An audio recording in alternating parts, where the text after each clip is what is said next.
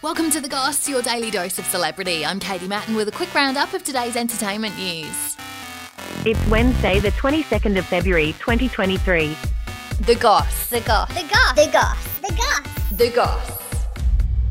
Harry and Meghan are said to have turned on each other following the backlash over their Netflix series and Harry's book Spare. I think that would be very damaging. They're said to be upset after being roasted on South Park, with the character of Meghan portrayed as the victim. I'm just trying to decide if I'm comfortable even talking about that. There's also a scene where they're seen protesting, saying, We want our privacy, while setting off fireworks and doing TV interviews. I have a real issue with that. Meghan said to be annoyed with the show and also anxious about an upcoming court case with her half sister Samantha Markle. She's suing Meghan for defamation after what she said about her family in their Tell All Oprah interview back in 2021 after they stepped down as senior royals and moved to California. I think she was telling lies. Meghan is said to be embarrassed about the negative reaction to Harry's book and that it's caused tension between the couple. It wasn't nice, it wasn't pleasant at all. Prince Harry has apparently requested a meeting with his dad, King Charles, and brother, Prince William, before Charles's coronation on May 6, with it said it's been denied. It's unknown whether Harry and Meghan will be invited to the event, but if they do, it's thought they'll sit in the gallery with other non working royals. Pink has given her daughter a job with her on tour, teaching her the value of money by paying her minimum wage.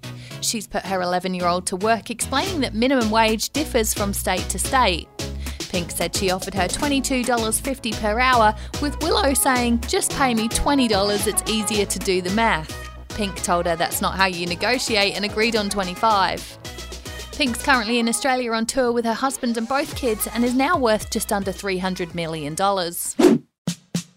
And Britney Spears has posted another weird video to Instagram of her talking in a British accent, showing off a couple of new dresses, and then saying, If I shut down my Instagram, don't call the cops. It comes after her fans called police and asked them to visit Britney's home and carry out a wellness check. I'm so angry, it's insane. There were reports recently that Britney's friends and family are so concerned for the pop star that they planned an intervention which never went ahead.